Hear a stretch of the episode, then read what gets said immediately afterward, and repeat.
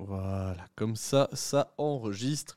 Et je lance le Jan et Eric. Ah merde, attends, faut que je coupe ça d'abord.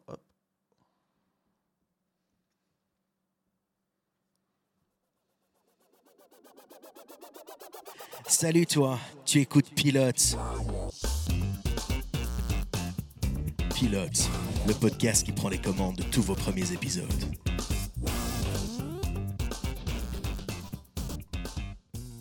Salut à toi, bienvenue dans Pilote. Je suis Jack et aujourd'hui, pour m'accompagner chaque semaine, il y a du Mehdi. Salut à tous Ce podcast est enregistré le samedi 25 février.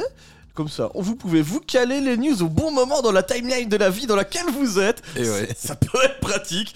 C'est vrai qu'on n'y pense pas tous les jours parce que là, Parce que des fois, une news en une semaine, euh, ça peut être complètement outdated et ça n'a plus rien à voir. exactement. Comme ça, vous pouvez le mettre dans votre calendrier. Ah tiens, pilote était enregistré ce jour-là. Chouette à savoir. Je vais faire un wiki. Comment il va le Mehdi? Bah, ça va.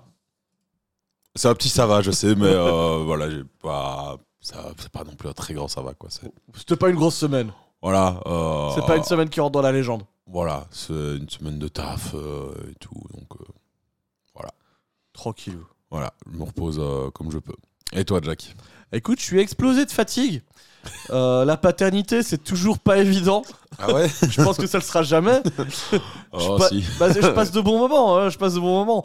Mais là, le petit a fait sa première dent, il a 6 mois. Et, et, et Edouard, oui, oh mon gamin, ah là, là, tu pleures beaucoup. c'est dur. Donc je dors pas, Euh, c'est partagé par beaucoup de parents, apparemment. je crois. Il faut que je fasse un podcast sur la paternité. Je veux des papas pour en parler.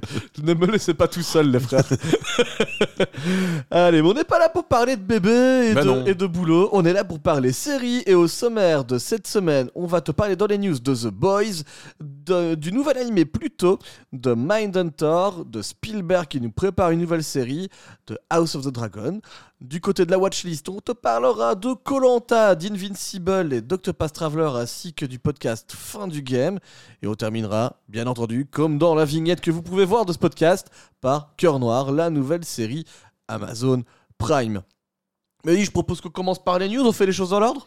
Bah oui, c'est mieux de suivre le sommaire. Eh ben le jingle est là tout de suite. On remercie Amazon hein, qui nous prête, euh, enfin on remercie Netflix qui nous prête cette jingle chaque semaine. Ah non, ça c'était pas Netflix. Hein. C'était pas Netflix ça? Ah si, c'est tout doux. Bah ouais, c'est tout double. Mais- Non, hein. Bah, et ça c'est Disney. Ça c'est Disney. Voilà sous la main. Et ça c'est Amazon. Ah ouais. J'ai j'ai même les couleurs parce que là j'ai ma table broadcaster. Ouais. J'ai le, le mauve pour Netflix, j'aurais dû mettre rouge. J'ai le bleu clair pour Amazon et le bleu foncé pour Disney+. Ah ok, ouais. Et, et j'ai aussi le jaune pour le Club Dorothée. Bah voilà. euh, je, suis, je suis un peu nul à chier dans les blind tests, euh, visiblement. Moi, je suis prêt à tous les jingles possibles. Là, tu veux quoi tu... Bah non, j'ai tout donné. j'ai un petit scratch, voilà. Pas de jingle. Voilà. Allez, première news cette semaine, Mehdi. J'attaque, tu attaques. euh, On va Oh. parler d'Eric Kripke qui confirme que la saison 4 euh, de The Boys Ouais. ne sera pas la dernière. Je vais attaquer parce que la news d'après moi ça me dit pas grand chose donc euh, je vais te laisser en parler après. Eh ben, tu vas nous parler du news qu'on a trouvé sur le site de La Première. hein. Et oui, donc euh, bah, Eric, Eric Kripke La Première, Euh, de Première, pardon. Oui, bah, ne- nous confirme que la saison 4, ici qui va arriver, ne sera pas la dernière. On va encore manger du, du The Boys. La saison 4 n'est pas encore terminée, que la saison 5 semble déjà confirmée. Le showrunner de The Boys a annoncé sur Twitter que la prochaine saison de la série ne sera pas la dernière. On tourne la quatrième saison de The Boys depuis août. Je suis ici à Toronto pour réaliser le dernier épisode de cette saison. Pas le dernier épisode de la série, heureusement. Il y en aura d'autres. Pour le moment, je me concentre sur la diffusion de la saison 4 qui sera diffusée dans un futur proche. Euh, histoire de dire, euh, on sait pas encore quand, mais ça arrive. Sans, trop en douter, c'est quand même le, le plus gros carton d'Amazon. hein. Euh, ouais, euh, j'ai du mal à voir euh, une autre série qui pour l'instant rivalise avec. Peut-être que dans le futur, euh, Les Anneaux du Pouvoir, ça peut-être qu'avec une saison ou deux en plus, arriverait peut-être à, à concurrencer. Si on s'en fie à la première saison, pas, pas visiblement, mais si on s'en fie à leur budget, c'est qu'ils espèrent quand même que ça soit leur plus gros succès en tout cas. Donc, euh, Ouais, ouais, ouais, mais comme quoi, euh, l'argent n'amène pas forcément les téléspectateurs. hein, euh, En tout cas, il ne les conserve pas. Non, c'est sûr. Et euh, bah, Anthony Starr, l'interprète de Homelander, n'a pas hésité à répondre sous le tweet de, d'Eric Kripke, Save the date. Apparemment, lui aussi est très excité pour la nouvelle saison et je ne sais pas si tu... Enfin, je pense que si, parce que c'est un acteur que tu aimes bien, mais je trouve que euh, Anthony Starr, il est très très impliqué euh, dans la série The Boys. Euh, il partage plein de news de- dessus. C'est vraiment, je pense, l'acteur qui est le plus impliqué dans la série, ou en tout cas qui le partage le plus sur les réseaux. Alors je le connais pas personnellement, Non, mais mais par contre, je me souviens qu'on avait fait un podcast sur une série dans laquelle il était avec une famille qui s'entretuait, il y avait des histoires de meurtre. Euh, je me souviens Ah, plus trop de ce que c'était. Anthony Starr était dedans, il jouait genre un frère de... qui avait disparu depuis longtemps parce que c'est un peu le, le grand méchant de la famille et tout le monde suspecte que c'est lui qui a fait euh, qui, qui a crimé. et en fait, on sait pas, mais, mais j'avais partagé la série, je l'avais tagué, il a été venu liker et mettre un commentaire. Donc le gars est quand même au taquet sur ses réseaux. Bah oui. Est-ce que ça veut dire qu'il est au taquet dans la vie de tous les jours? Bah j'ai l'impression que oui. Parce qu'en plus pour en arriver là, euh, C'était pas American Gothic c'était American Gothic. Voilà. Exactement. Et donc il avait euh, liké et commenté. Bah, il a fait ce qu'on vous dit, euh, comme chaque semaine dans Pilote. Voilà. Si vous voulez nous soutenir, faites comme Anthony Star. Vous likez et commentez nos publications sur Instagram chaque semaine. Vous pouvez aussi mettre 5 étoiles à notre podcast sur la plateforme où vous nous écoutez. Sur Spotify, c'est pas possible, mais. euh, Ah si Ah ouais, si mais j'ai jamais vu où on pouvait mettre des étoiles sur Spotify. Eh bah sur la version smartphone, tu peux. C'est un GSM, effectivement. Eh ben Mehdi, je vais, le- je vais faire le tuto. On va faire une pause. Vous aussi qui nous écoutez, c'est le moment. Vérifiez si vous êtes sur Spotify. Vous allez sur la page du podcast. Et la première chose que vous avez, c'est évaluer ce podcast. Oui, alors non, d'abord, pas aller dans avant, un il y a d'autres épisode. choses. Il y a le, le- le gros carré avec euh, Il y a le logo. pilote. Puis, vous pouvez juste en dessous du logo vous abonner, activer la cloche, comme ça bah, vous recevez des notifications Bien et vous sûr. ratez aucun épisode. Et puis, c'est vrai que juste en dessous, il y a une petite description. Et, euh, et puis, en dessous de la description, il y a, pour l'instant, moi, sur mon écran, aucune évaluation. Donc, je vais changer ça. Je mets 5 étoiles. Envoyer. Voilà. Ah, je reçois une notif. Et voilà. Mehdi a reçu sa euro. Nice. Non, c'est faux. Voilà, mais n'hésitez pas, faites comme Anthony Star, soutenez le podcast. hein, euh, c'est important. Euh, nous, on fait ça gratuitement euh, pour le plaisir. Mais bon, si vous nous soutenez, bah, ça nous donne de la motivation pour continuer de faire de, de l'actu série et tout ce qui s'ensuit. Est-ce qu'on a encore quelque chose à dire sur, sur Anthony Starr qui like le podcast et qui euh, va revenir pour une saison 5 du coup? Non, par contre, on peut dire que c'est une très bonne nouvelle parce que C'est une on- très on bonne aime The Boys. Enfin, j'ai toujours pas regardé la saison 3. Euh, j'ai pas encore, j'ai pas encore pris le temps de me remettre à jour. What? Ouais. bah, j'attendais quelqu'un euh, à l'époque euh, qu'on se remette à jour et puis euh, bah au final, euh, on l'a pas fait. Et euh, depuis, j'ai pas pris le temps de, de, de m'y remettre. ouais, bah, c'est- Tu vas voir, c'est une grosse dinguerie. J'en doute pas. à chaque fois, je sais pas comment ils font, mais ils mettent la barre toujours plus haute Mm. et ils vont toujours plus loin dans la violence, dans l'impertinence, dans euh, la déconstruction des mythes. C'est trop bien. Mm. C'est trop bien et il y a des gens tout nus en plus. Donc ça, c'est drôle. Eh bien, nous, euh, news suivante, du coup. Exactu- ex- exactement. Exactement. Exactement, Mehdi plutôt arrive en animé. Et là, on va pas parler du chien de Mickey. Non, on va parler du manga de Osamu Tezuka. Euh, je recite, euh, je recite que dalle. Je, je récite rien du tout. Euh, je, je te la tire de quelle page cette news? Bah, Je ne sais plus. Voilà. Vous aussi trouvez des sources pour vos news. Les premiers extraits de Pluto ont été dévoilés et les fans de cette célèbre série de manga d'après l'œuvre d'Osamu Tezuka sont rassurés. Et effectivement, j'ai vu le teaser et c'est plutôt beau. Mhm. En 1964, le grand mangaka Osamu Tezuka publie l'arc narratif Le plus grand robot de la Terre dans sa série de shonen Astro le petit robot. Une quarantaine d'années plus tard, le dessinateur Naoki Urasawa décide d'adapter cette histoire dans un style policier, en une série de mangas intitulée Pluto, sous la direction du fils d'Osamu, Makoto Tezuka, et assisté de, de Takashi Nagasaki, Urasawa crée un drama suspense qui va bouleverser ses lecteurs. Son intrigue Un monde néo-futuriste où humains et robots vivent en harmonie, ou presque. Le détective robot Gesicht se met à enquêter sur une série de meurtres. Mondialement acclamé, plutôt, a enfin le droit à une adaptation en animé, actuellement en cours de production par le studio Genko, avec la collaboration de Tezuka Productions et M2. L'animé sera diffusé au courant de l'année 2023. Un premier aperçu a été dévoilé par Netflix. Tezuka va nous dire dans, euh, selon le magazine Deadline, j'applaudis le courage de tous ceux qui ont relevé le défi de réaliser un anime basé sur Pluto. Je suis enthousiaste à l'idée que cette nouvelle série puisse conquérir le cœur des gens. J'espère que maintenant, plus que jamais, le message d'Osamu Tezuka atteindra le monde entier, a déclaré, je me suis trompé, Naoki Urasawa. Voilà, selon Deadline. Donc, euh, un, grand classique du manga qui arrive sur nos écrans, c'est toujours une bonne nouvelle. Mehdi, est-ce que tu avais déjà entendu parler, toi, euh, de Pluto? Alors, euh, pas trop. Je l'ai peut-être déjà vu passer. Astro me parle beaucoup plus. parce que bah, moi, dans mon enfance, dans il me semble que c'est autour de, de 2005, il y a eu un, un chouette dessin animé sur Astro qui sortait à la télé. Donc moi, ça, Astro, ça me parle. Euh, bah, Tezuka, quand on s'intéresse un peu au manga, bah, d'office que ça nous parle, même si on l'a pas spécialement lu, parce que bah oui, c'est lui le papa du manga. C'est lui qui, avec, euh, il me semble, Astro, justement, a créé le, bah, le premier manga, euh, pour ainsi dire, moderne. Donc c'est sûr qu'on en a toujours au moins entendu parler. Maintenant, voilà, plutôt, ça ça me parle pas plus que ça. Donc, donc ouais, c'est ça a l'air pas mal. Euh, ça permettrait peut-être à certains de, de connaître un peu plus euh, les origines du manga. Donc, euh, moi, je trouve que c'est bien, en espérant que ça soit bien fait, bien sûr.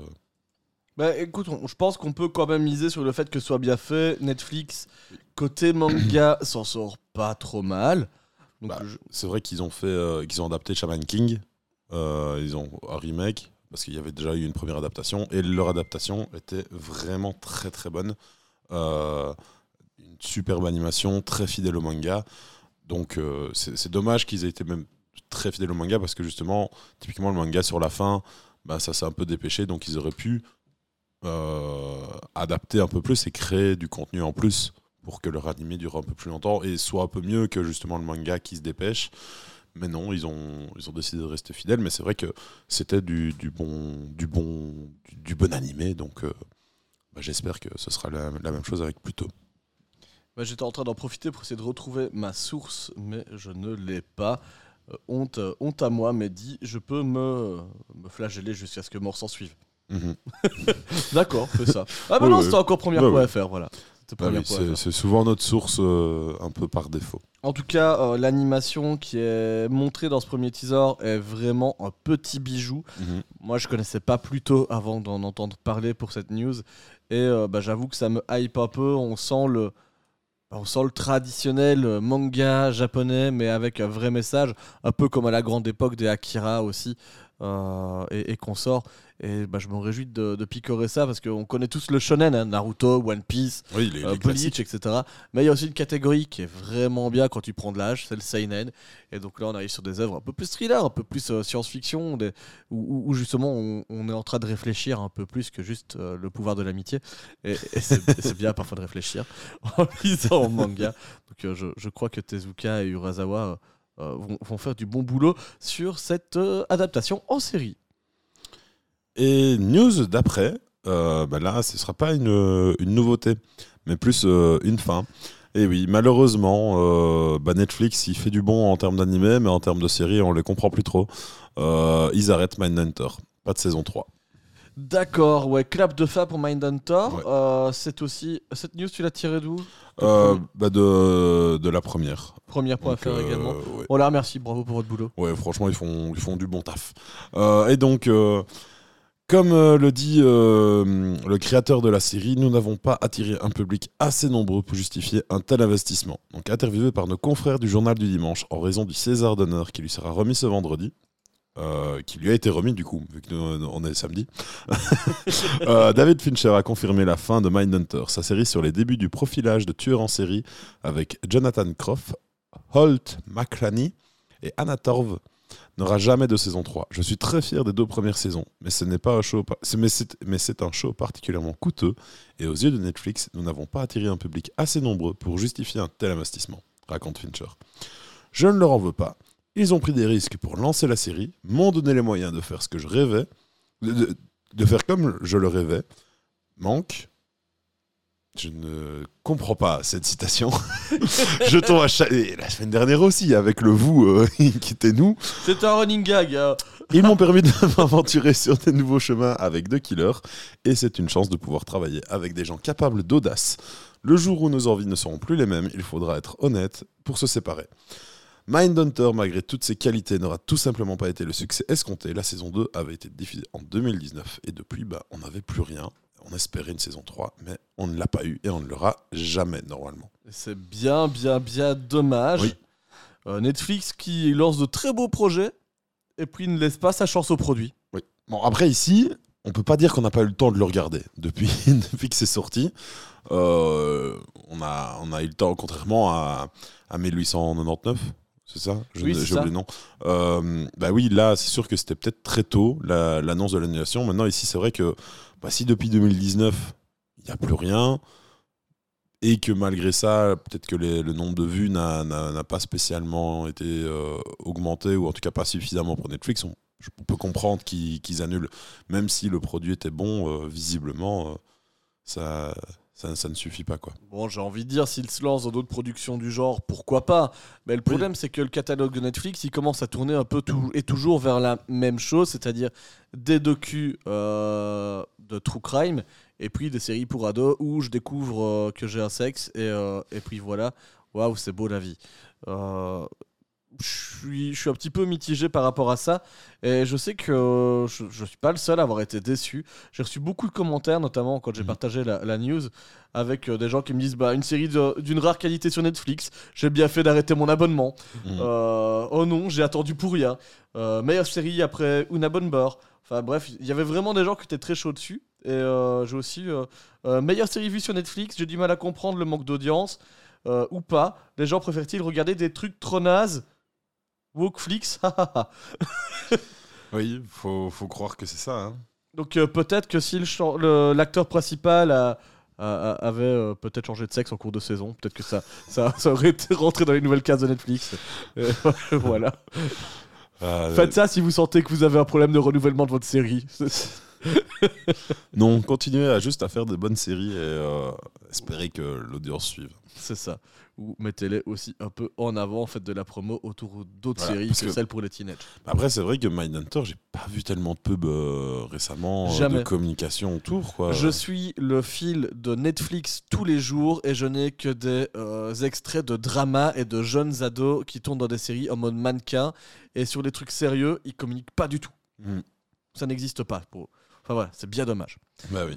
Prochaine news, on s'attaque à Spielberg. Et ça, c'est Ah. un gros morceau, car Spielberg signe pour une série sur Napoléon pour HBO, d'après Écran Large. Alors, dix ans après avoir annoncé le projet Napoléon, Steven Spielberg confirme que la série est en cours de développement avec HBO.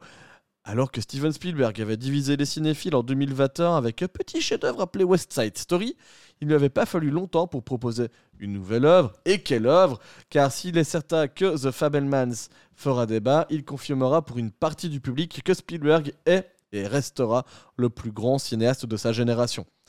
En ce moment, au Berlin International Film Festival, ou la, Berlin- la Berlinale 2023, pour les intimes, Spielberg a donné une conférence de presse lors de laquelle il a annoncé une mauvaise et une bonne nouvelle.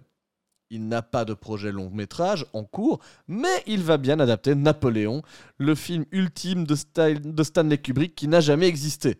Donc en 1968, après 2001 l'Odyssée de l'espace, Kubrick partage son envie de mettre en scène un projet immense, un film sur Napoléon Bonaparte. Le scénario était écrit. Le film devait durer plus de 3 heures. Kubrick avait fait des recherches approfondies, mais finalement Napoléon n'a jamais vu le jour et a rejoint le cimetière des projets inachevés d'Hollywood. Si Spielberg avait annoncé son envie de donner vie au projet abandonné de Kubrick en 2013, il en a enfin reparlé de cette envie lors de la Berlinale. Le média Deadline, toujours eux, a rapporté les propos tenus par Spielberg qui a confirmé que le projet était toujours d'actualité. Ouvrez les guillemets, nous développons actuellement une grande production pour HBO basée sur le scénario original de Stanley Kubrick. Pour Napoléon, Napoléon sera une mini-série en sept parties. Et, voilà, donc en 2016, euh, je pense que... Oui, voilà. En 2016, le réalisateur Kari Fukunaga de Mourir peut attendre a été engagé Le pour- dernier James Bond. C'est ça, il a fait partie du projet, enfin, il a annoncé faire partie du projet depuis 2021 et il a confirmé que la série était bien en préparation. Pour le moment, on ne sait pas s'il est encore attaché au projet, mais Spielberg ne devrait pas réaliser la série, mais seulement la produire. Donc voilà pour les dernières infos. Et euh, bah, c'est une bonne nouvelle de voir Spielberg revenir du côté des séries télé. Bah oui, je ne savais pas, il en a déjà fait. Euh, pas, pas, pas, pas, pas, pas, pas, pas, pas, pas, pas, de mémoire directement. Parce que moi, Spielberg, pour moi, bah, c'est des grands films. Euh, J'ai rarement été déçu en regardant un Spielberg. Euh, si je me trompe pas, le dernier que j'ai regardé de lui, c'était euh, Alita euh, Battle Angel. il, a, il a réalisé ce film. Il me semble. Oh mon dieu. Il me semble, ou je dis une bêtise. Bah écoute, euh, je, je ne sais pas. Euh, mais euh, j'avoue que j'ai eu du mal avec l'adaptation, euh, connaissant Gunmu, le manga original. ça m'a fait mal à mon cœur de, de, de, fan de séries asiatiques. Alors, Alita. Est-ce que je dis du caca ou pas? Bon, on va le Eh savoir ben, dans un ben instant. non, c'était pas du tout lui, c'était Cameron euh, qui a juste fait le scénario. Donc euh, voilà, euh, je dis de la merde, faut pas faire attention à ce que je dis. non, mais Spielberg, oui, c'est bah, un grand, grand réalisateur, rarement déçu de, de ce qu'il nous propose. Et donc ici, même si ce n'est- pas comme réalisateur, il serait comme producteur. Et je suppose que lui, c'est un peu le type de producteur qui s'implique vraiment dans, dans le projet.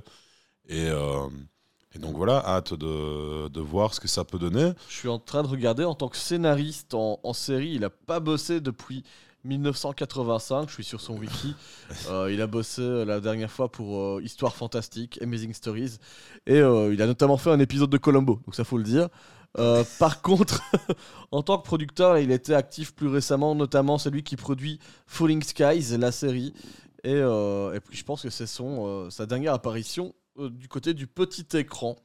Donc, euh, donc voilà, c'est pas non plus le, le, le- gars qu'on a vraiment découvert de ce côté-là. Bon, on va en profiter. Ah si, il avait aussi euh, travaillé sur Terra Nova, un des, des gros flops de 2011. Oui, mais pourtant, c'était pas si mal que ça, moi, euh, dans mes souvenirs Terra Nova. Enfin, j'étais un peu déçu que ça continue pas, perso, à l'époque. Bah, il y avait un beau projet de série de science-fiction post-apocalyptique avec euh, une reconstruction de la Terre dans un monde préhistorique et en fait, très vite, les effets spéciaux étaient vraiment pas bons. Euh, ils t'introduisent des dinosaures et t'as pas peur du tout, ça marche pas. Et ça, ça devient vite une série qui ressemble à du sci-fi, sauf qu'ils avaient les moyens d'une série signée Spielberg, et donc ça ne marchait pas. Voilà pour la série. En tout cas, on retrouvera donc Spielberg du côté de la prod de Napoléon pour HBO. À suivre. On a une dernière news, Mehdi, Eh oui. de ton côté. On reste sur euh, HBO. On va parler donc de House of the Dragon avec un potentiel retour en 2024. Euh, donc c'est euh, les numériques qui me donnent euh, cette news-là. Et donc c'est Casey Bloys, la directeur des contenus de HBO, qui a confirmé la fenêtre de sortie de la saison 2 de House of the Dragon et précisé ses envies pour le futur de l'univers de George R.R. Martin. Dans une interview accordée à nos confrères de Variety, Casey Bloys, le président et le directeur des contenus de HBO et HBO Max, a donné quelques indices sur la sortie de la prochaine saison de House of the Dragon. Je reprends mon souffle. Euh, questionné sur une Oui, parce potentielle... qu'il faut savoir que Mehdi Oui. court en même temps qu'il enregistre le podcast. Voilà, je suis sur un tapis de course. Euh, donc, euh, questionné sur un potentiel diffusion en 2024, Bloys a répondu qu'imaginait que la saison 2 du spin-off de Game of Thrones ne sera pas éligible aux Emmy Awards cette année-là était une bonne estimation selon lui. Une déclaration laconique, mais qui cadre déjà le créneau de diffusion de la prochaine saison de, de House of the Dragon. La plus prestigieuse cérémonie de la télévision américaine se déroulera début septembre et est déjà fixée la fin de, de la fenêtre d'éligibilité des programmes au 31 mai 2024, ce qui signifie que cette deuxième saison devrait sortir après cette date, probablement courant de l'été 2024. Pour rappel, la saison 1 avait été diffusée à partir du 22 août 2022. Je pense que du coup, on peut aussi fixer un fin de l'été, donc fin août ou début septembre euh, 2024, euh, parce que c'est la période de la rentrée, c'est un moment de lancer des séries. Mhm. Parce que des séries qui se lancent en plein été, euh, bah, souvent ça marche pas de ouf parce que les gens euh, souvent sont en vacances, etc. euh, Et donc regardent peut-être un peu moins de séries. Bah oui, l'été, c'est plutôt propice aux, aux séries un peu bouche-trou, où Ouais. on met pas beaucoup de budget, ou alors à des expériences qui serviront peut-être pour un projet à venir. Voilà. Là, on, sait que Game of Thrones, c'est du sérieux, d'autant plus avec House of the Dragons qui a bien marché. Et puis si HBO bah, se prend un petit peu de temps pour réaliser sa série, il n'y a pas de problème. C'est pas la première fois qu'ils le font. Et si ça leur permet d'avoir du succès, d'avoir une série de qualité, moi je signe tout de suite. Euh, voilà, on, leur fait confiance. Euh, la saison 1, bah, c'était plutôt un succès, euh, je trouve. Je l'ai toujours pas terminé, mais des deux épisodes que j'ai regardés, bah, j'en étais plutôt content. Donc euh, je leur fais confiance et euh, j'espère juste qu'ils vont pas faire euh, comme la Game of Thrones et juste foirer la fin, quoi. Faire un quasi sans faute tout le long de la série et puis se foirer sur la dernière ligne droite. Ouais, mais ça, c'est la dure loi des séries. Et puis en plus, quand tu pars sur une œuvre qui est totalement écrite, sauf la fin, et que euh, l'auteur te donne juste quelques consignes vite fait, c'est pas évident. Et c'était aussi des, des scénaristes euh, un peu débutants qui s'occupaient de la série. Donc euh, voilà, Euh, qui dit scénariste pas cher, dit scénaristes qui ont du mal à manœuvrer un gros paquebot si on ne leur donne pas la direction vers laquelle aller. Eh oui.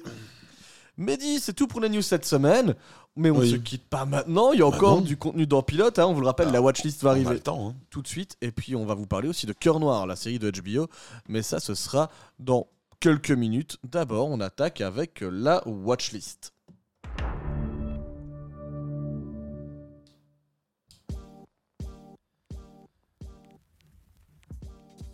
Alors, la watchlist cette semaine, on va vous parler euh, avec Mehdi de ce qui nous a détourné du paysage de la série de télé.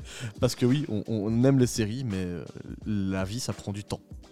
Eh oui, et euh, après, on, on est, cette semaine, on s'en est pas tant éloigné que ça, tous les deux, sur le même sujet, c'est-à-dire Colanta, C'est vrai. qui est un peu qui est de la télé-réalité, jeu télé, mais c'est une série aussi en soi de, de télé. hein. Donc, Ah bah, euh, Bien sûr, la fiction de la, enfin, de la télé-réalité se sert des codes des séries pour Mhm. pouvoir bah, te tenir en haleine d'épisode en épisode. Et, euh, et moi, j'avoue que Colanta, j'ai mis le pied à l'étrier depuis la première saison en 2001 oui, ils m'ont pas. et j'ai pas arrêté depuis. Euh, c'est vraiment un truc euh, que j'aime profondément. Alors, j'aime pas la télé-réalité de manière générale, c'est pas quelque chose que je kiffe, mais celle-là, en fait, ça me, ça me fascine chaque année. Oui. Bah, moi, pour parler du fait que c'est une télé-réalité, je la trouve fort différente. euh, de... Ça n'a rien à voir pour moi avec euh, bah, les, les anges de la télé-réalité ou euh, Secret Story, des trucs comme ça. Ici, il y a un côté un peu, oui, télé-réalité, mais il y a aussi surtout un, un côté euh, jeu de survie et euh, voir comment des gens euh, qui n'ont un peu rien à voir ensemble vont vivre ensemble et euh, Cohabiter. cohabiter dans le but que bah, à la fin il en reste que un. Donc oui t'as des alliances t'as des trahisons t'as tout ça. Et, c'est vraiment un jeu en fait qu'on voit. Et, euh, et moi je trouve que c'est très chouette Colanta. J'ai commencé euh, durant le, le Covid avec euh, la saison où on avait Claude et il me semble que Théora qui était revenu la 15e apparition de Claude. voilà qui a le record du plus grand nombre de participations de victoires parce qu'il est là chaque année. c'est à peu près ça. Euh, mais non, donc franchement, euh, c'était une, euh, une très chouette euh, saison euh, où il y avait. euh, c'était la, la saison où on avait quelques légendes qui revenaient parmi des nouveaux. Et, euh, et donc c'était très chouette. J'ai j'ai découvert ça en cours de, de série. Euh, parce que j'ai pas commencé dès le début la saison, mais euh, j'ai tout accroché euh, au final. Et depuis, bah, j'ai regardé tout- tous les ans, sauf la dernière qui, qui m'a un peu fatigué, je crois, mais parce qu'elle était pas ouf.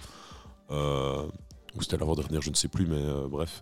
Et donc voilà, ici j'ai regardé ça cette semaine, mardi en direct. Et bah, je trouve que le cast cette année, il est plutôt sympa. Il est bien, il y a quelques personnages et profils atypiques. Oui. Et moi, ce qui m'embête depuis que c'est euh, la nouvelle société de production, celle d'Alexia Laroche-Joubert, Mhm. qui s'occupe euh, de Colanta, c'est qu'on te balance les portraits de tous les personnages dès le premier épisode. Et je suis surchargé en informations. Mhm. Euh, C'est-à-dire qu'on on me décrit tellement vite fait, bien fait, 20 profils différents que je ne sais plus qui est qui. Alors évidemment, il y a quelques profils Qui sortent du lot. qui sortent du lot, mais du coup, c'est un peu compliqué de, de t'identifier à, à certains personnages, parce qu'en plus, ils prennent beaucoup de temps pour les, les épreuves. Et donc, euh, la vie du camp, les embrouilles, etc., le côté un peu justement plus Real TV, où tu vas t'identifier ou non à un personnage, t'as moins le temps de l'avoir. Mhm. Alors, c'est un mal pour un bien. Et c'est ce qui m'a aussi permis de détester déjà assez rapidement la plupart des Belges de cette saison. c'est vrai que la, la, la- l'Hé- Elena, là, euh, La- au début, La kiné, coach sportive, là. au début, j'étais ah, euh, elle a l'air cool. Puis très vite, euh, elle, a, elle a été, ah, je pense aussi un peu, la, réalisation a tourné comme ça, mais très vite, ils, ils- ils nous ont fait la rendre détestable. parce que c'est un peu la fille, ouais, moi je, moi je, moi je, mais je fais pas grand chose derrière, quoi. C'est ça. J'ai gagné. Il y a une euh, réplique que j'ai aimée où elle gagne sa première épreuve. Elle fait Ouais. Oui, mais moi, je me suis entraîné toute ma vie pour ça. Sous-entendu, du coup, que bah, vous, non. Alors que, bah non.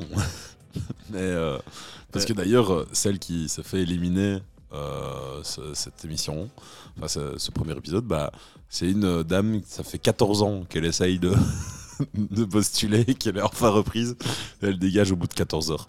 Euh, J'a- J'avais vu ça sur, euh, sur euh, Twitter passer. Alors, c'est un peu plus que 14 heures, mais ça m'a fait beaucoup rire. Oui, c'est dur, c'est dur, c'est dur. Mais je pense que le casting est assez bien équilibré. Euh, Il y a donc des personnages. En fait, les personnages détestables, je les ai très vite identifiés. Mhm. Mais j'ai pas encore, tu vois, le euh, l'anti-héros ou alors euh, le profil charismatique qui va un peu porter une équipe qui se dégage.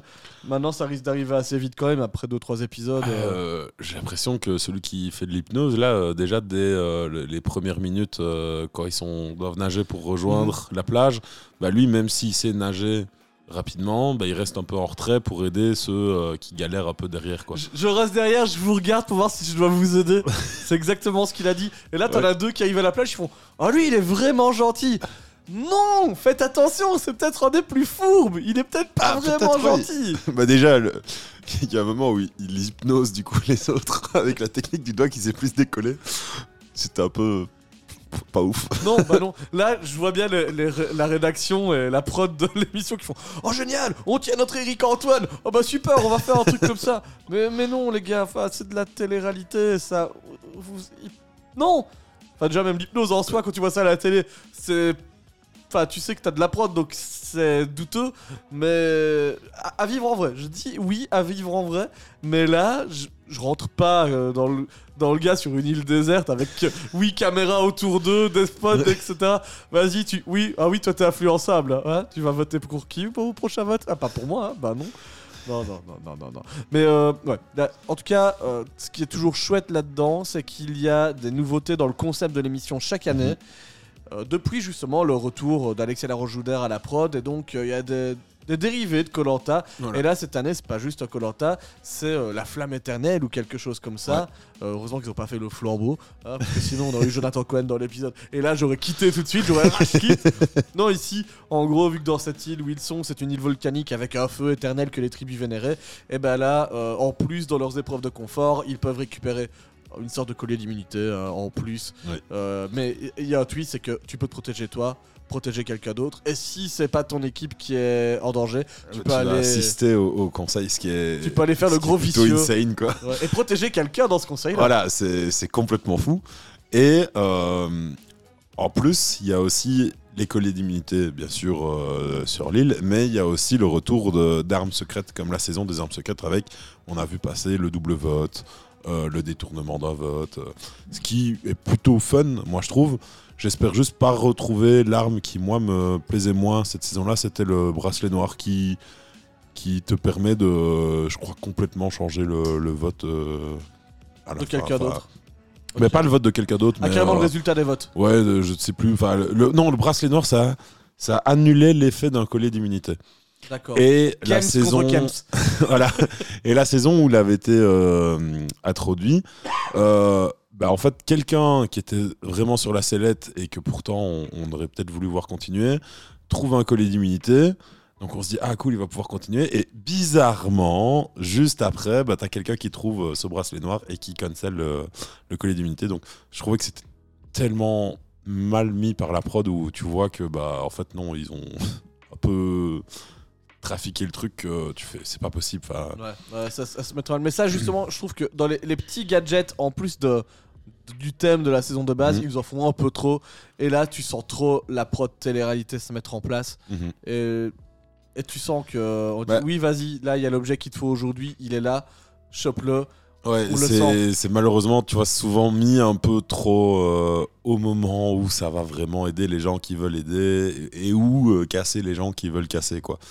Donc euh, voilà, j'espère que ce sera pas le cas cette saison, que si c'est fait, bah, ça se sente pas. Peut-être que ça soit fait un peu plus naturellement que d'autres saisons, mais on, verra bien. On, vous tiendra au courant si, euh, si un épisode nous a plu ou nous a déplu euh, lors des prochaines semaines. Dites-nous si vous avez envie qu'on vous en reparle dans la watchlist, on sait Oui. jamais. En tout cas, avec Mehdi, je sens On, qu'on on va le regarder toutes les semaine. semaines. donc.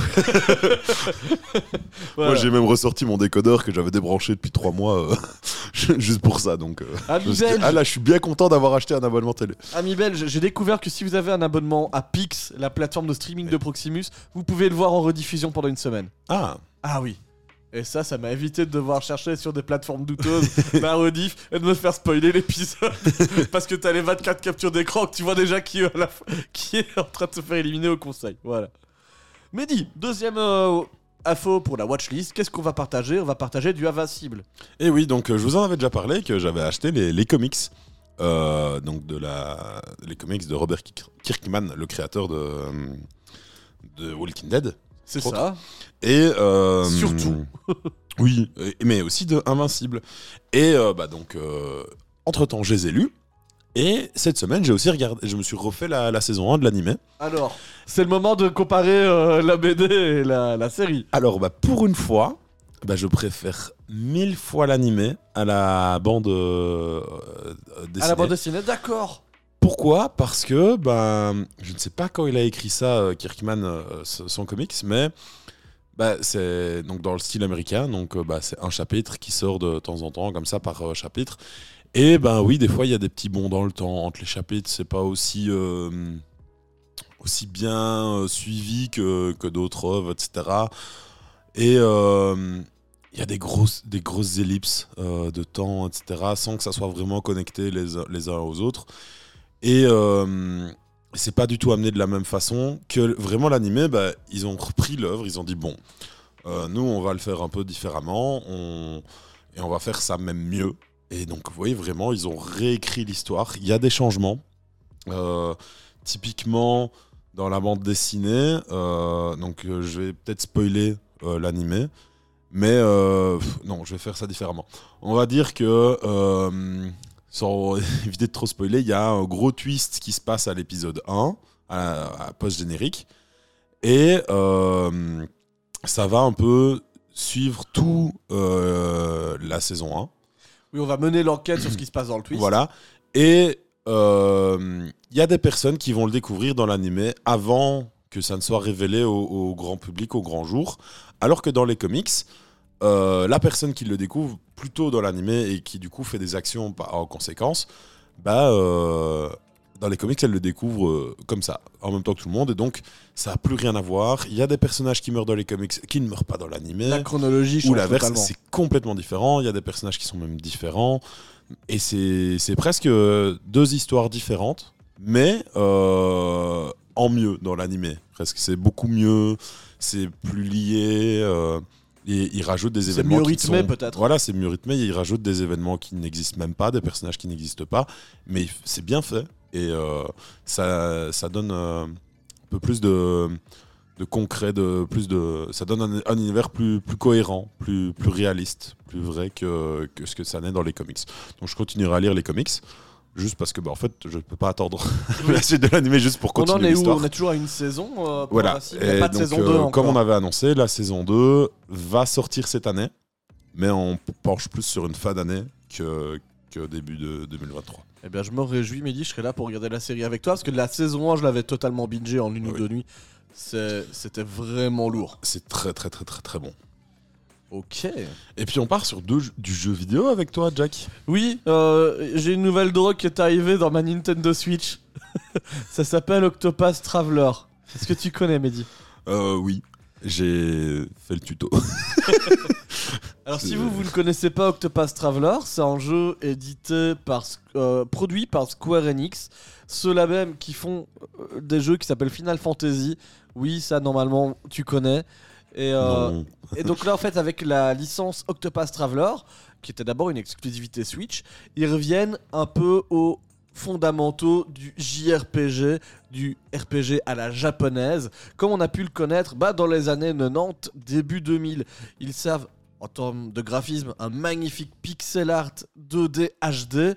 On sent vraiment qu'il y a un gros travail visuel là-dessus. Donc pour ceux qui ne peuvent pas se figurer ça, imaginez votre Mario avec les effets spéciaux que tu peux voir aujourd'hui au cinéma. Voilà. Tu vois, le bon vieux Mario 2D, là, avec clac, tu mets des effets dans tous les sens, c'est ultra beau. Il y a plein de détails dans tous les sens. Et euh, moi, je me suis euh, surpris dès le teaser, tu vois, ils te mettent des travelling dans le monde. Donc c'est un 2D dans lequel tu peux avancer vers le haut, tu vois, il n'y a pas de problème. Mhm. Et là, je voyais amender des petits détails, il y avait des chats dans les maisons et tout qui bougeaient légèrement. Et c'est c'est vraiment plein de petits détails pour les amateurs de, de beaux graphismes comme ça, c'est ultra bien.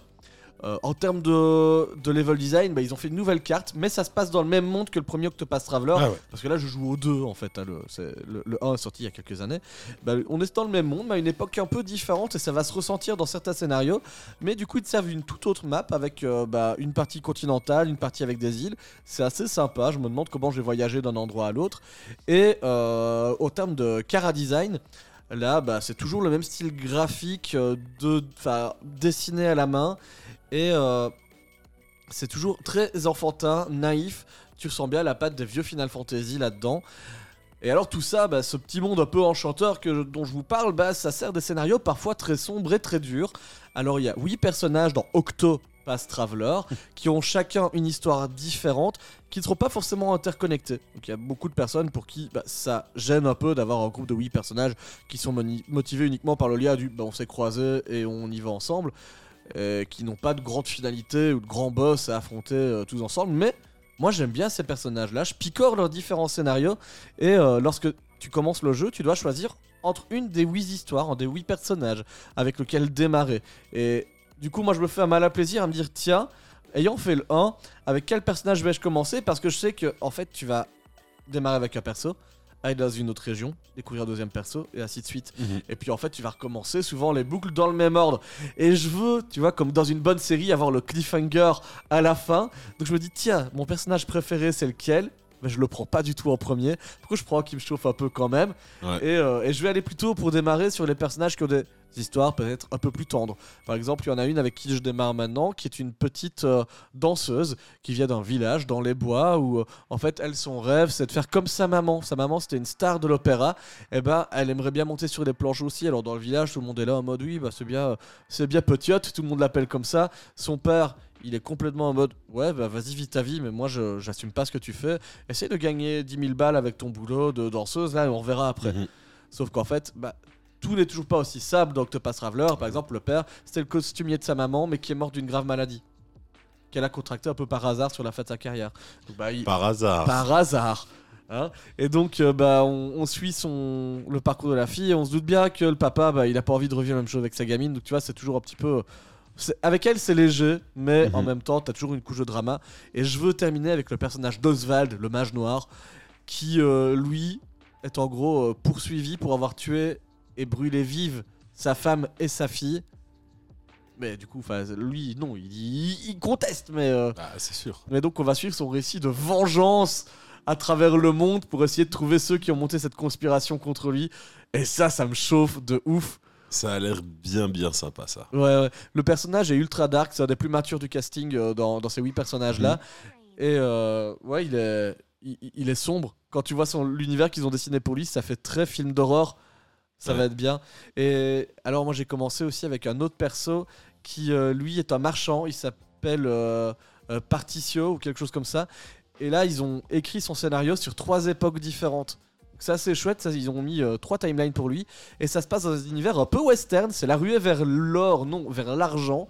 Et donc, euh, bah, en tant que, bon, que petit marchand, 8 ans, il arrive avec son papa dans une ville et son père lui apprend que, bah, tu vois, dans la vie, en fait, on peut repartir de rien et en investissant et en faisant un pari, eh ben, aller loin. Donc, ils achètent cet endroit parce qu'il y a une mine d'argent, peut-être qu'à l'avenir, vu que bah, là, il va y avoir trois timelines pour lui, peut-être que faire des pièces de monnaie en argent, ça va servir dans le monde. Donc, il marche bien là-dessus. Ouais. 8 ans plus tard, on les voit, la ville prospère, tu peux évoluer dedans, c'est super beau, c'est un, petit village de Far West, euh, euh, mais vraiment tout ça tient, c'est ultra catchy. Et euh, tu évolues là-dedans, et il y a un petit gang rival qui arrive pour essayer de te piquer ton argent. Tu fais, ah, ah, ah, bah non, on va vous péter la gueule parce que nous, on est le plus fort, on a l'argent, et je le partage avec tout le monde pour que tout le monde se mette bien. Sauf que bah là, t'avais le copain de ton papa qui dit, ah, bah moi j'ai vu une ligne bizarre dans le contrat, bah je me casse, et débrouillez-vous avec ça. Et là, tu dis, tiens, bizarre, bah non, moi je vais rester pour soutenir mon père. Et on se retrouve encore 8 ans plus tard. Là, le héros, il a 24 ans, il est censé être à son prime. Sauf que là, bah, la ville, c'est devenu une ville fantôme. Tu vois, c'est vraiment le, le, village fantôme de Far West, comme tu peux te l'imaginer, avec quelques pays qui vivent encore dedans, mais qui ont tous l'air de SDF. Et bah oui, il y avait une ligne qui disait que, en fait, le, le gars qui avait vendu la terre à son père bah, pouvait la racheter. Ah, C'est Liège, la ville. euh, c'est Liège C'est Liège Et donc là, Willy de Meyer arrive, rachète la ville et met un tram dedans pour tout ruiner. Ouais, tu parles d'une ville fantôme, en termes de commerce, c'est à peu près ça. Peu avec près ça. d'SDF. euh, Et donc voilà, ton personnage va aller affronter le chef de guilde qui est devenu un peu le, le big boss du coin sous le sous l'égide du grand De du- Meyer. C'est ça. Et euh, bah t'apprends qu'en fait euh, vous vous êtes fait arnaquer parce que la ligne n'était pas originellement écrite dans le contrat. Et donc on part aussi sur une histoire de vengeance à travers le monde pour trouver qui est le gredin qui a trafiqué le contrat qui fait que depuis 8 ans bah, on travaille pour rien que tout le monde meurt de faim. Oui.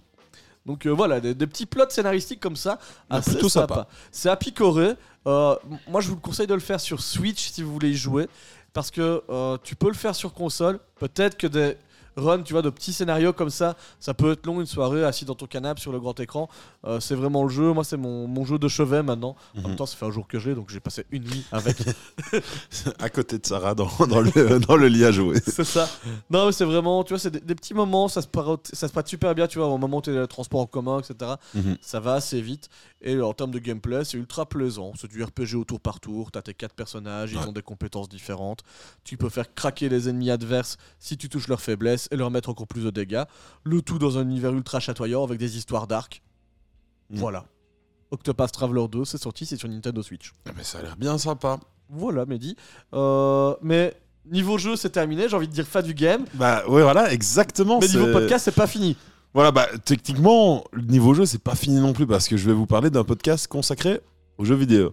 Et oui, euh, c'est le podcast Fin du Game que vous connaissez très certainement si vous êtes un, un peu petit, un petit amateur de, de podcast. Euh, donc c'est un podcast qui va vous parler de, de jeux vidéo. Et ils font un épisode toutes les deux semaines, il me semble. Euh, ça. ici en mars, ils ont annoncé qu'ils ne sortiraient qu'un seul épisode pour ben, faire une petite pause. Et donc, bah, ils vont prendre un jeu, vous raconter l'histoire un peu du studio qui le développe. Et euh, bah, l'histoire euh, liée au jeu en règle générale, son, sa production, comment ça s'est passé, etc. Si c'est un plus vieux jeu, euh, bah, peut-être vous parler de l'après de ce jeu-là. Typiquement, il me semble qu'ils ont parlé. je crois pas qu'ils ont encore fait un Assassin's Creed, mais typiquement, s'ils parlaient d'un Assassin's Creed, eh ben, ils prendraient pas spécialement le dernier. Ils auraient pu prendre, je sais pas, Black Flag, celui consacré aux pirates, parler d'Assassin's Creed jusque-là, et l'après aussi. euh. et donc, euh, bah, c'est toujours très, très intéressant à écouter, sachant qu'après, bah, ils vont parler du jeu, vraiment, euh, celui-là, de son gameplay, de son histoire, en rentrant dedans, quand il y en a une, parce que bah, des fois, il y a des jeux où bah, l'histoire, en fait, euh, il y en a pas vraiment. Euh, tous les jeux n'ont pas un scénario très travaillé. Euh, oui, si et- on vous expliquait l'histoire de SimCity, ça voilà. va vite. c'est vous qui l'a créé en devenant le maire d'une ville. Voilà, ici, bah, voilà, ils ont cette semaine, c'était consacré à Elden Ring, euh, le dernier jeu de From Software, donc euh, les Dark Souls, Demon Souls, etc. Des jeux bien durs euh, où tu meurs, tu meurs et tu meurs. C'est à peu près ça. C'est des jeux connus pour leur difficulté et pour être destinés à un public très réduit, alors que finalement ce public-là crie au effort Mais non, jouez à nos jeux, à nos Oui. Souls-like, c'est bien. Et ici, justement, euh, contrairement aux, aux Souls euh, d'origine, euh, Elden Ring bah, prend la même recette, mais en monde ouvert, et du coup, met d'autres mécaniques qui peuvent un peu simplifier le jeu, et qui, quand on regarde la série un peu en général, est un jeu beaucoup plus accessible au grand nombre. Il passe pas euh, le test des mamans, comme on l'appelle. Donc, c'est-à-dire, euh, bah, tu fais jouer ton jeu euh, à des mamans qui ne jouent jamais vraiment aux jeux vidéo. Si elles réussissent à passer du bon moment, bah, ça a passé le test des mamans. Je pense pas qu'Elden Ring l'a passé. c'est encore un chouïa au-dessus, mais toujours est-il que c'est déjà un peu plus accessible et ça a en grande partie joué à son succès, sachant que bah il y a aussi un autre, une autre personne euh, dont on a déjà parlé dans cet épisode euh, qui a participé au jeu, bah, c'est George R.R. Martin. Exactement. Euh, qui a participé pour le scénario, même si euh, bah, en fait dans ce jeu-là, justement, il n'y a pas vraiment de scénario, c'est plus... euh, Enfin, le scénario, en tout cas, ne nous est pas présenté par des cinématiques, Il y a- etc. Alors, Voilà, c'est vraiment un lore, et donc, bah, faut lire les descriptions d'objets, les, les fiches de personnages, etc., pour vraiment un peu apprendre où on en est, et euh, comprendre aussi euh, par des refs, des fois, euh, juste affichés sur la carte, enfin, sur, dans le paysage, et si on n'y prête pas attention, bah, on, ne les voit pas, et donc on, manque du lore. Mais c'est pas une histoire avec des cinématiques comme la plupart des jeux le font traditionnellement. Et donc voilà, bah, moi c'est un podcast que j'écoute très régulièrement. J'ai quasi écouté tous leurs épisodes, ou, ou presque. J'ai peut-être skippé les plus vieux qui parlaient de jeux qui ne m'intéressent pas. Mais maintenant, quand ils sortent un épisode, bah, ça fait un peu plus d'un an que je les écoute. Et bah, même si le, le jeu ne me parle pas, j'écoute l'épisode. bah, je suis aussi un auditeur fidèle et j'ai même appuyé sur la petite cloche sur Spotify pour ne pas rater la sortie des épisodes. Donc si vous voulez, vous pouvez faire pareil avec Pilote. Vous mettez la petite cloche là sur Spotify, les 5 étoiles comme on vous l'a dit tout à l'heure, c'est pas déjà fait. Et comme ça, bah, comme pour Fan du Game, vous pouvez retrouver Pilote chaque dimanche et, et ne pas le rater. Voilà. Et maintenant, en parlant de pilote, est-ce qu'on rentrerait pas dans le pilote de cette semaine? Exactement, laisse-moi faire un petit fade out de cette musique Mehdi et je balance le jingle. Et cette semaine dans Pilote, le pilote est consacré à Cœur Noir, la nouvelle série Amazon Prime, une série française. Française, cocorico Cocorico Et oui, j'ai eu peur, hein, j'ai eu peur. Euh, Moi pas. Euh, Tu m'as dit série française, je me dis à Oui. quel moment intervient Jonathan Cohen? Oui, mais c'est pas une, série comédie. Il est pas Euh, dedans, au, au- au contraire, c'est plus euh, quelque chose de très dark. Cœur même Noir. pas de Jérôme Commandeur. Non. Et je ne sais pas s'il y a un Jérôme. Il y a un Jérémy euh, qui est un peu connu des gens euh, de ma génération d'Internet. Euh, Il y a Jérémy Nadeau, du coup, qui avant était un YouTuber. Euh, qui faisait des, des podcasts, Euh, mais pas comme nous, des podcasts comme nous, des podcasts YouTube. Euh, Avec genre avec Norman qui dit faux ou, Faux des- le potage thaïlandais? Voilà. tu vois, enfin, des, des trucs comme ça, quoi. de- le, le podcast de YouTube de l'époque. Et, et donc voilà, je ne sais pas qui va raconter l'épisode cette semaine. C'est comme tu veux, mais dis moi je viens de le faire deux semaines d'affilée. Ah bah, je peux essayer, mais j'ai aucune note, donc ça va vraiment être à la one again. Si je le raconte, j'ai pas de note non plus. Voilà, On y va au talent. Alors, euh, donc ici, on va suivre euh, la- l'armée française en Irak, même si euh, bah, elle n'est pas censée y être. Euh, Il y a une division des forces spéciales qui, qui y est. On est en 2016. hein. Voilà, en 2016, euh, suite aux, donc aux attentats de 2015 en France, euh, bah, ils envoient une division spéciale euh, de l'armée en Irak pour euh, participer au démantèlement de Daesh. Et donc, euh, la série commence par une scène d'intro où on suit donc cette unité qui va dans la ville de Mossoul à la recherche de, de membres de Daesh français euh, qui se cacheraient chez un habitant. Ils sont accompagnés de, le- de membres de l'armée euh, irakienne. Irakienne, c'est ça. Et euh, donc il y a une fouille et un interrogatoire plutôt musclé euh, de la part euh, des Irakiens envers le- les, les locaux. Faut se dire déjà que pour frapper aux portes, ils le font pas avec le poids, ils le font avec le pied. Voilà, Euh, l'armée française, elle est en mode tout gentil, nous, on n'est pas méchants. Et ils finissent par trouver donc un membre de Daesh, ils le ramènent avec eux. Et puis, euh, bah, Avant, de le ramener. avant de le ramener, Avant de le ramener, parce que t- il faut faire un parallèle à ce moment-là.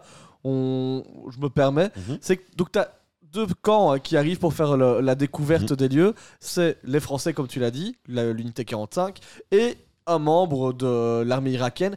Et là, à la réal, on te fait très vite comprendre que les Français sont des gens très gentils parce que c'est une série française et que les étrangers, c'est des brutes parce que là, t'as le soldat irakien qui arrive. Il est dans la famille, il attrape le père par le col, il le tape sur une chaise, il fait tu bouges pas ou je te tue. Il prend les enfants, il les arrache à leur mère. Et vous, vous allez dans la chambre où je bute votre père. Et la maman fait non, mais mon mari, il est gentil. Et puis là, il fait mais j'en ai rien à foutre, tu dégages ou je te tue. Bref, il est en face à face avec le père qui a le nez pété parce que au moment de toquer à la porte, il a défoncé le père qui était derrière. Donc, et là, on fait le contre-pied, on te montre les Français qui font Tenez, monsieur, nous, nous vous offrons un mouchoir parce que l'armée française se soucie de vous. Bah, c'est un peu beaucoup, ça. On a compris que vous étiez français. Il n'y avait pas de dire besoin de donner des mouchoirs aux gens. Ils le font plusieurs fois dans la série, ça. Le contre-pied du Ouais, non, mais regardez, même l'armée américaine, ça va être des gros bolos, et des gros molosses. Et puis nous, les Français, on, est gentils, on fait comme vous demandez, mais on veut respecter la loi. Et donc, justement, à ce niveau-là, avant de partir et de ramener bah, la- l'homme de Daesh qu'ils ont trouvé, L'armée irakienne veut bah, tuer, euh, exécuter le, le père qui avait hébergé le, Qui a menti. le membre de Daesh, vu qu'il a menti. Alors, bah, les Français sont pas trop d'accord, vu que ils ils disent oui, mais en fait, on sait pas s'il a été forcé. Enfin, ça tombe, il a fait comme toi, tu vois, le gars de Daesh, il a, il a mis en joue la, la famille du gars, et puis euh, il a dit euh, tu me dénonces, euh, je les bute. Donc, bah, Alors là, l'armée française fait Mais t'avais promis Vas-y, t'es- on est gentil, il faut respecter la loi, il y a les juges, tout ça. Et là, t'en- t'entends au loin Poum, poum. Et donc, euh, bah, eux ont, ont compris que bah, voilà, ils sont pas chez eux, donc à un moment, euh, ils, ils peuvent faire ce qu'ils veulent, enfin ce qu'ils peuvent, mais euh, à un moment, si les locaux ont décidé de- d'exécuter d'autres locaux, bah, ils y peuvent rien. Non. Donc, ils rentrent à la base, où à la base, ils vont faire donc une petite réunion euh, d'équipe pour un peu parler. Et donc là, on découvre qu'ils ont euh, toute une liste de membres de Daesh euh, français, ou en tout cas des membres de Daesh qu'ils ont repérés. Et ici, ils ont un des organisateurs d'attaque avec eux. Donc, ils vont espérer pouvoir trouver des, des moyens de levier pour le faire parler. C'est ça. Et en fait, ça, ça va venir par après. Oui. On va faire un petit passage dans le camp et on va découvrir quelques-uns des personnages principaux de la série. bah, on découvre un peu toute l'unité. C'est ça. Dans les gros personnages qu'on découvre, il y a notamment Martin, Mhm. euh, qui est. euh, je connais pas bien les postes à l'armée, Bah, mais genre c'est le boss. Voilà, c'est le chef de l'équipe qui, euh, on nous annonce qu'il va partir. Euh, parce qu'en fait, on voit qu'il a une discussion avec sa femme, qu'elle est enceinte. Félicitations, Martin Voilà, tu vas pouvoir rejoindre le club de papa qui sait pas dormir comme Jack. Euh, et donc, bah, il va rentrer en France. On découvre aussi donc Olivier, qui est la personne qui va le remplacer, qui va reprendre ce, ce rôle de chef. Qui, Olivier, qui accueille euh, bah, la nouvelle snipeuse de l'équipe. Et oui, euh, une femme rentre dans l'équipe. Bah, Une de plus, il y en a quand même quelques-unes dans le Oui, mais les, les autres, c'est des dames euh, qui, des femmes qui restent dans le camp. Vrai, Euh, on a Adèle qui travaille donc à la, euh, Au renseignement. au renseignement. Qui est secrètement en couple avec Olivier. Il y a quand Le- même de la romance, chef, voilà. il y a du love interest. Euh, et donc, on a la snipeuse. Puis on va avoir euh, Paco, qui est donc joué par Jérémy Nadeau, comme euh, je vous l'ai parlé, qui est lui le, le spécialiste drone. C'est ça Et puis on a aussi un, un autre qui m'a marqué. Enfin, il y a le, le médecin, le médic. C'est ça, Rimbaud. Euh, et Pas, puis John, pas John Rambo, Voilà. hein, Rimbaud. Rimbaud, comme euh, le, le poète. Et alors, à un moment donné, dans la chambre, parce que c'est des, c'est des- c'est des couches par deux, Oui. et euh, bah, dans la chambre de Martin, qui était lui d'abord en visio, quand on fait le tour, on découvre son collègue qui est accro à des médicaments. Oui, c'est Spit, Spit. Son, son nom, je crois. Et ben, quand il secoue les médicaments, il fait spit, spit, spit, spit, il en prend plusieurs Il en dans la prend bouche. 3-4 d'un coup. C'est ça. Et là, tu te dis, Hum, attention, lui, ça va déconner à un moment donné. Mais Ouais. ça sera pour la fin de l'épisode. Bah, ça, on, on- on verra. Euh, ensuite, euh, on va retrouver Adèle, donc euh, la, la- dame qui, travaille sur le renseignement, qui fouille la sacoche qu'on avait trouvée sur notre gars de Daesh et elle trouve des passe droits de, de la ville signés par Daesh de une dame et un, un jeune enfant. Après des recherches, on va apprendre qu'en fait, c'est la fille et le petit-fils du gars de Daesh qu'on a. Et donc, euh, avant de qu'elle. euh, donc, euh, le lendemain, elle va aller l'interroger Ah, pour essayer d'avoir un, un petit truc. Sauf qu'avant ça, il y a une petite fête euh, d'unité le soir pour euh, se Oui. fêter le départ de Martha. Moi, j'ai tout de suite, je, me- je vois cette fête de ah, allez, rentre bien chez toi. Je sais que ça va mal se passer et qui soit il va crever, soit euh, il va se passer quelque chose qui fait qu'il va pas pouvoir partir tout de suite. Moi, je Moi, l'ai co- compris tout de suite à ce moment-là. Moi, je me suis dit que vu que c'est lui le personnage le plus en avant sur l'affiche, il allait pas partir dès que je l'ai vu. Et quand il avait son oui, je vais retourner en France pour aller retrouver ma femme euh, Ouais. qui va être en salle, je fais mais non, jamais. C'est vrai que j'ai pas regardé les affiches avant de regarder la série. donc, Oui, euh, Si lui c'est la, la tête d'affiche, il va pas partir. Donc ouais, le, le rajout de la, du pot de départ où on dit t'inquiète. Euh, Martha, t'as connu les pires débuts, t'as eu la meilleure fin, t'es vraiment le goat du service. Mhm. Et ben euh, Olivier, bah désolé, tu vas devoir passer après lui, ça va être compliqué. Et bon Dieu, ça va être compliqué pour Olivier. Mais encore une fois, on vous en parle plus Ah, tard. On en parle plus tard. Et donc, euh, en prison, euh, notre chère Adèle va, va lui dire bah voilà, en fait, on sait que bah, il y a ta fille et ton petit-fils dans la ville. Et bah, en fait, je t'apprends un truc. demain matin, les Américains, ils font tout péter. Euh, Et ils sont matinaux. hein. et ils sont matinaux. Donc, euh, bah voilà. Euh, moi, je te propose de. Soit je te laisse à l'armée i- irakienne. En fait, je confonds tout le temps l'Iran et l'Irak. Et donc, j'ai peur d'un moment de dire Iran, d'autres moments Irak. Oui, t'as Si peur je de- fais l'erreur. euh, T'inquiète, je pense pas qu'on va provoquer un conflit international avec ce podcast. c'est déjà de toute façon plus ou moins au conflit, donc euh, c'est pas nous qui allons aggraver ça. Mais euh, toujours est-il que donc elle lui dit bah voilà, soit tu coopères et donc bah, nous en échange d'informations de ta part, on va aller sauver euh, ta fille et son petit-fils. Euh, et puis bah, tu nous aides alors à, travailler si on te fait ça. Ou alors, euh, bah, en fait, on te rend à l'armée et bah, ils vont te buter. Et ta fille et, ton petit-fils, bah, fait, ils vont mourir dans les bombardements américains. Qu'est-ce que tu préfères? Je te laisse trois minutes, je m'en vais. Je, quand je reviens, bah, tu dois me, me dire euh, ce que tu choisis. Elle fait un 2-3 soleil. Voilà.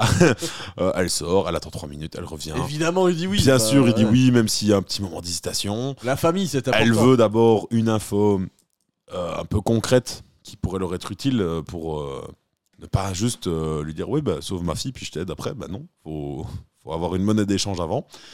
Et donc, bah, il finit par lui donner une information qui leur est euh, utile.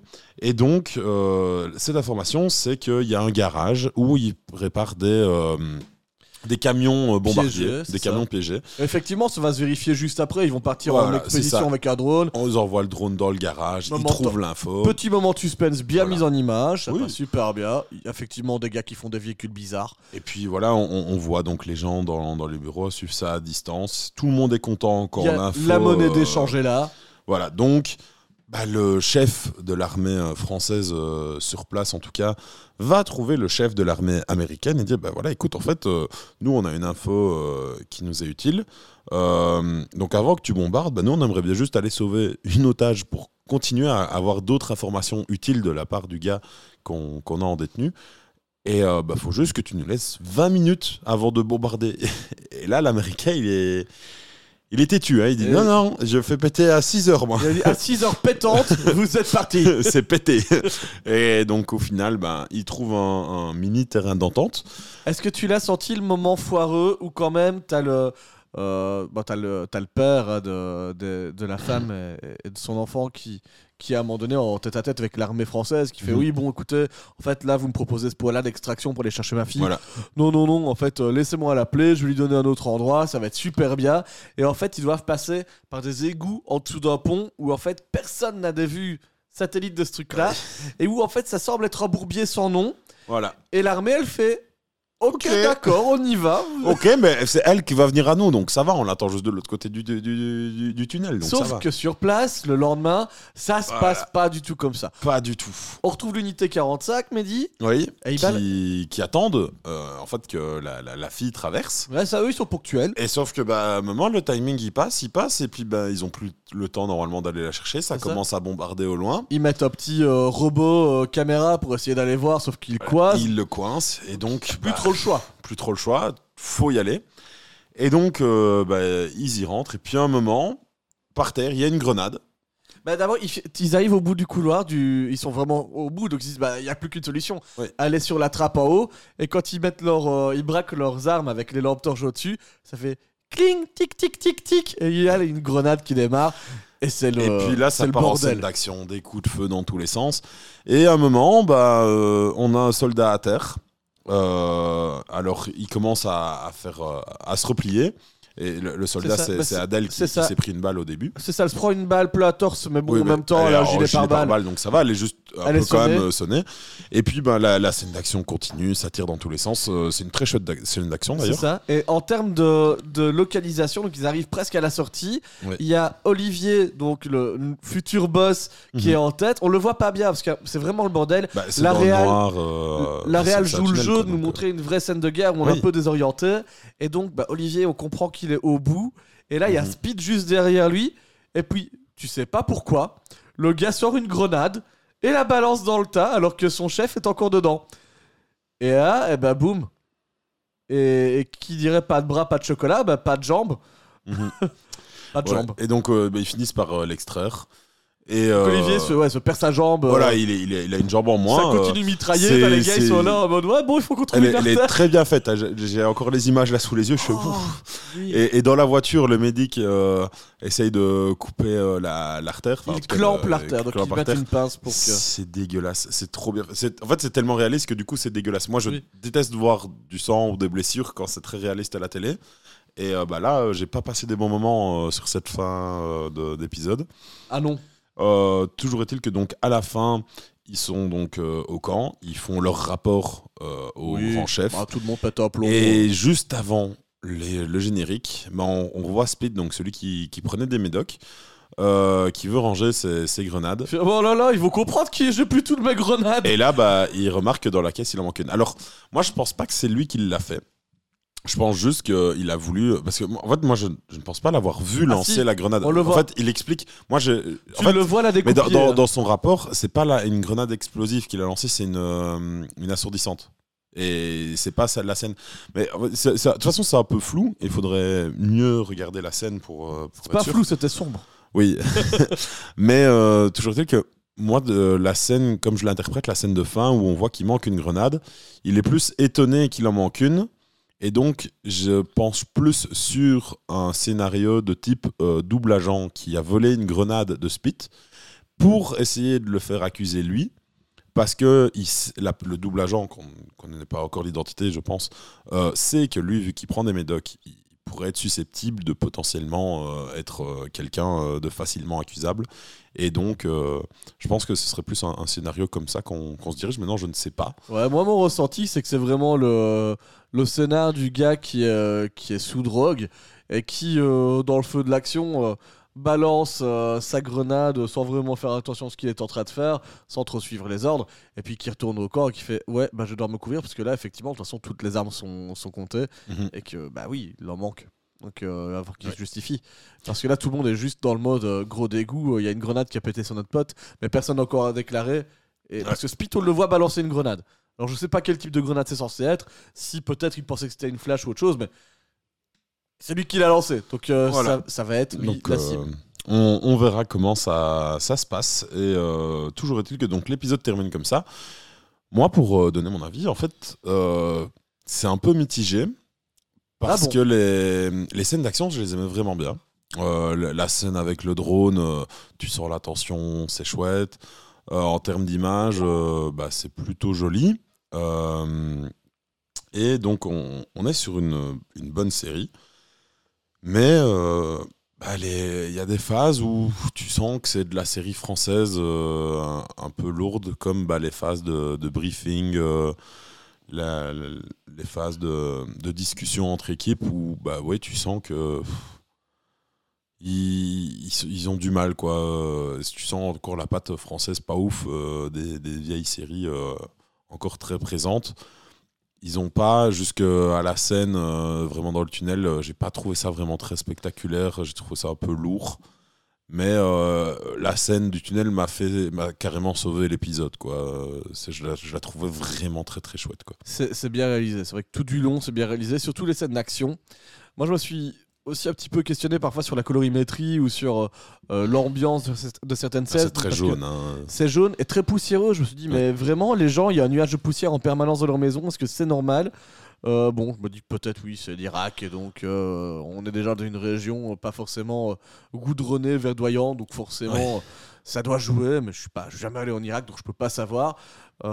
Mais j'étais rassuré, moi. C'est pas forcément la série que j'ai envie de regarder plus en, en avant, Mhm. mais Bon, déjà, comme je l'ai dit, il n'y a pas Jonathan Cohen. Donc, voir une série française avec des vrais acteurs qui savent jouer, ça Ouais. fait plaisir. Et euh, j'ai eu peur un peu que ce soit euh, les gendarmes à, à Marseille, tu vois. Ouais. J'ai vu les décors, je fais Oh bah dis donc, et on se la jurait pas, on était en Irak, mais on est dans une banlieue de Marseille.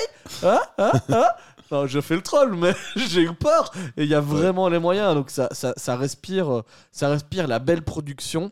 Ouais. J'ai noté que euh, au scénar, on retrouve euh, hop, euh, Corinne Garfin et Dang Tai Duong qui ont travaillé tous les deux sur Le Bureau des légendes, une Oui. série Canal qui est vraiment un gros succès et une belle réussite. Et on retrouve ce ton finalement euh, très Canal, belle prod, euh, qu'on aime ou qu'on n'aime pas. Mhm. Mais c'est une série mature qui a pas peur de rentrer dans le, les images chocs. Mhm. Maintenant, c'est vrai que les parties, euh, enfin les parties dialogue et un peu univers entre les pers- différents personnages de l'équipe euh, de l'unité 45, bah, c'est un peu, tu sens que c'est un peu franco-français. Oui, c'est ça. Euh, voilà, faut, Ouais, aim- faut aimer le genre. Euh, les personnages euh, sont ultra polis. T'as pas l'impression que les dialogues sont naturels. Sauf Après- dans les scènes d'action où là ça respire l'intensité.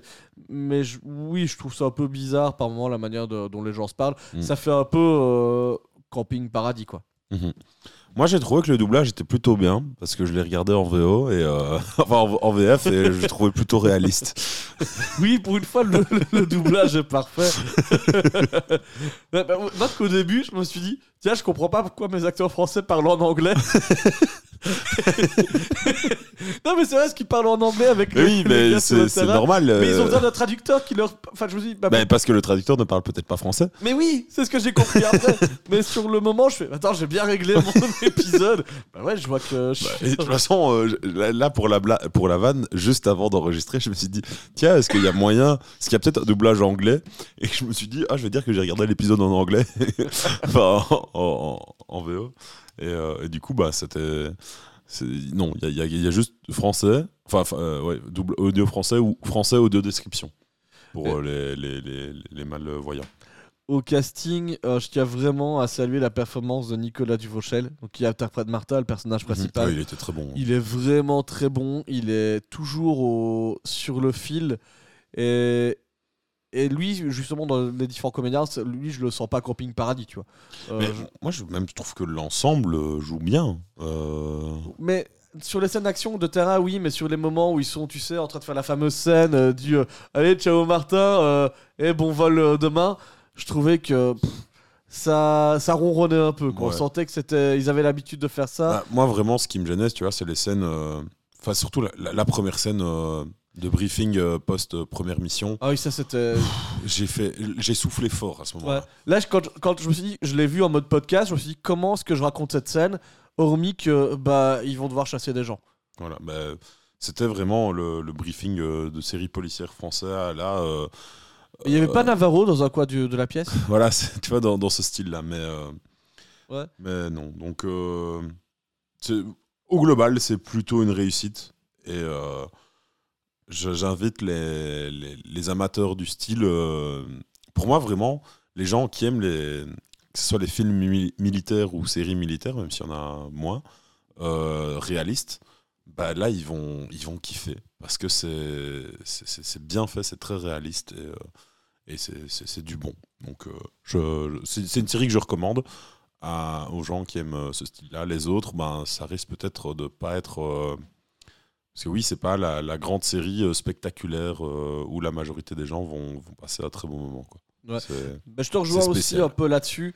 Euh, T'es fan de séries d'action militaire, c'est vraiment de la bonne qualité. c'est très bon. Moi, j'ai du mal avec ce côté euh, propagande de l'armée française où, euh, regardez, on est sur le terrain et nous, on est gentils. on, on- on est de les nobles du champ de bataille, quoi. Oui. Et bien qu'on ait quelques failles en prenant de la drogue, voilà. Voilà. Mais euh, j'ai trouvé ça un peu, euh, ouais, un peu propagandiste. Euh, je suis pas pour la guerre, mais moi je suis pour l'amour et la paix dans les ménages. et donc, euh, et donc voilà, c'est pas trop mon univers. C'est vraiment quand je, quand l'épisode, je suis à Sarah. Oh mince, c'est vraiment parce que c'est bien pour le podcast. Jamais de la vie j'aurais cliqué dessus.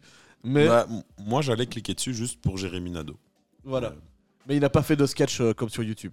Mais non, mais ça fait un moment qu'il fait plus vraiment de sketch et que qui diversifie un peu son contenu en, fiction.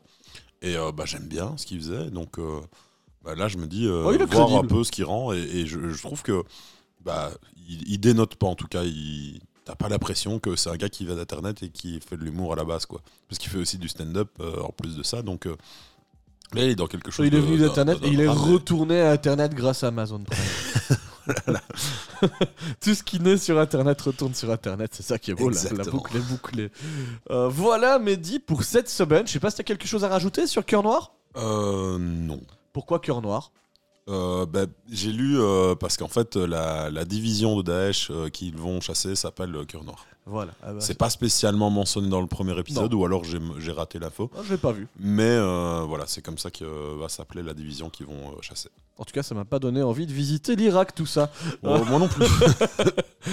On se retrouve la semaine prochaine pour d'autres news, un autre pilote, toujours de la watchlist. Est-ce qu'on vous parlera encore de Colanta? Je ne sais pas. N'hésitez pas à réagir sur nos posts sur Instagram euh, ou sur Facebook. Là, vous avez été plutôt réactifs sur Facebook cette semaine. En plus, je sais que vous êtes de plus en plus nombreux à nous suivre, donc n'hésitez pas à participer, à mettre les fameuses 5 étoiles, à vous abonner. Euh, si on vous le dit trois fois dans cet épisode, c'est que c'est vraiment important. donc voilà, ça vous coûte rien, juste quelques instants, voilà, et, et voilà, et ça nous fera bien plaisir. tout à fait. Mehdi, on se retrouve la semaine prochaine. Oui. En avec forme. encore un petit sondage euh, début de semaine, euh, lundi ou mardi, pour que vous choisissiez vous euh, parmi nos propositions euh, l'épisode Exactement. de la semaine. On reste fondamentalement sur de l'actu, donc euh, justement, Ouais. on aide, à- vous aide à. Même si euh, j'hésite à toujours mettre, euh, je me dis qu'on pourrait mettre Un petit trois classique. épisodes d'ac- d'actu et un truc euh, un peu plus rétro euh, qui, qui nous fait Ouais, envie. ouais, ça ça ouais, peut être ouais. sympa, comme ça les gens ont le choix entre de l'actu ou des trucs un On peu peut plus se classiques. chauffer. Tu sais, que- tu sais ce qu'on m'a demandé l'autre jour? Non. Pourquoi est-ce que vous ne parliez, parleriez pas de manga comme Dragon Ball? Et là, j'ai fait Eh ben, c'est déjà fait, mon gars. C'est déjà fait. ouais. Par contre, si t'en veux d'autres, n'hésite pas à les recommander. Voilà. Donc voilà. Oui, parce que bien sûr que dans les sondages, euh, bah, nous on peut rajouter vos, vos recos hein, euh, que, que vous faites euh, du moment. euh. donc c'est à voir. On est, on est, on est très ouvert et on, on attend. Euh, on attend que vous. On attend que vous. On vous attend. On vous attend On Venez vous attend. On est chez Mehdi Ma porte est ouverte. Ah merde Ah bah, Faut la fermer à un moment donné. Allez, comme ce podcast, on va le refermer. Allez. Mehdi, on se retrouve bah, la semaine prochaine. Bah oui. pas quand pour nous, mais pour vous, Bah, ce sera tous les dimanches. on va à- regarder l'agenda. 10 heures. Ouais. on sera disponible comme tous les dimanches euh, à 10h sur ton app de podcast préféré. C'était Pilote. Ciao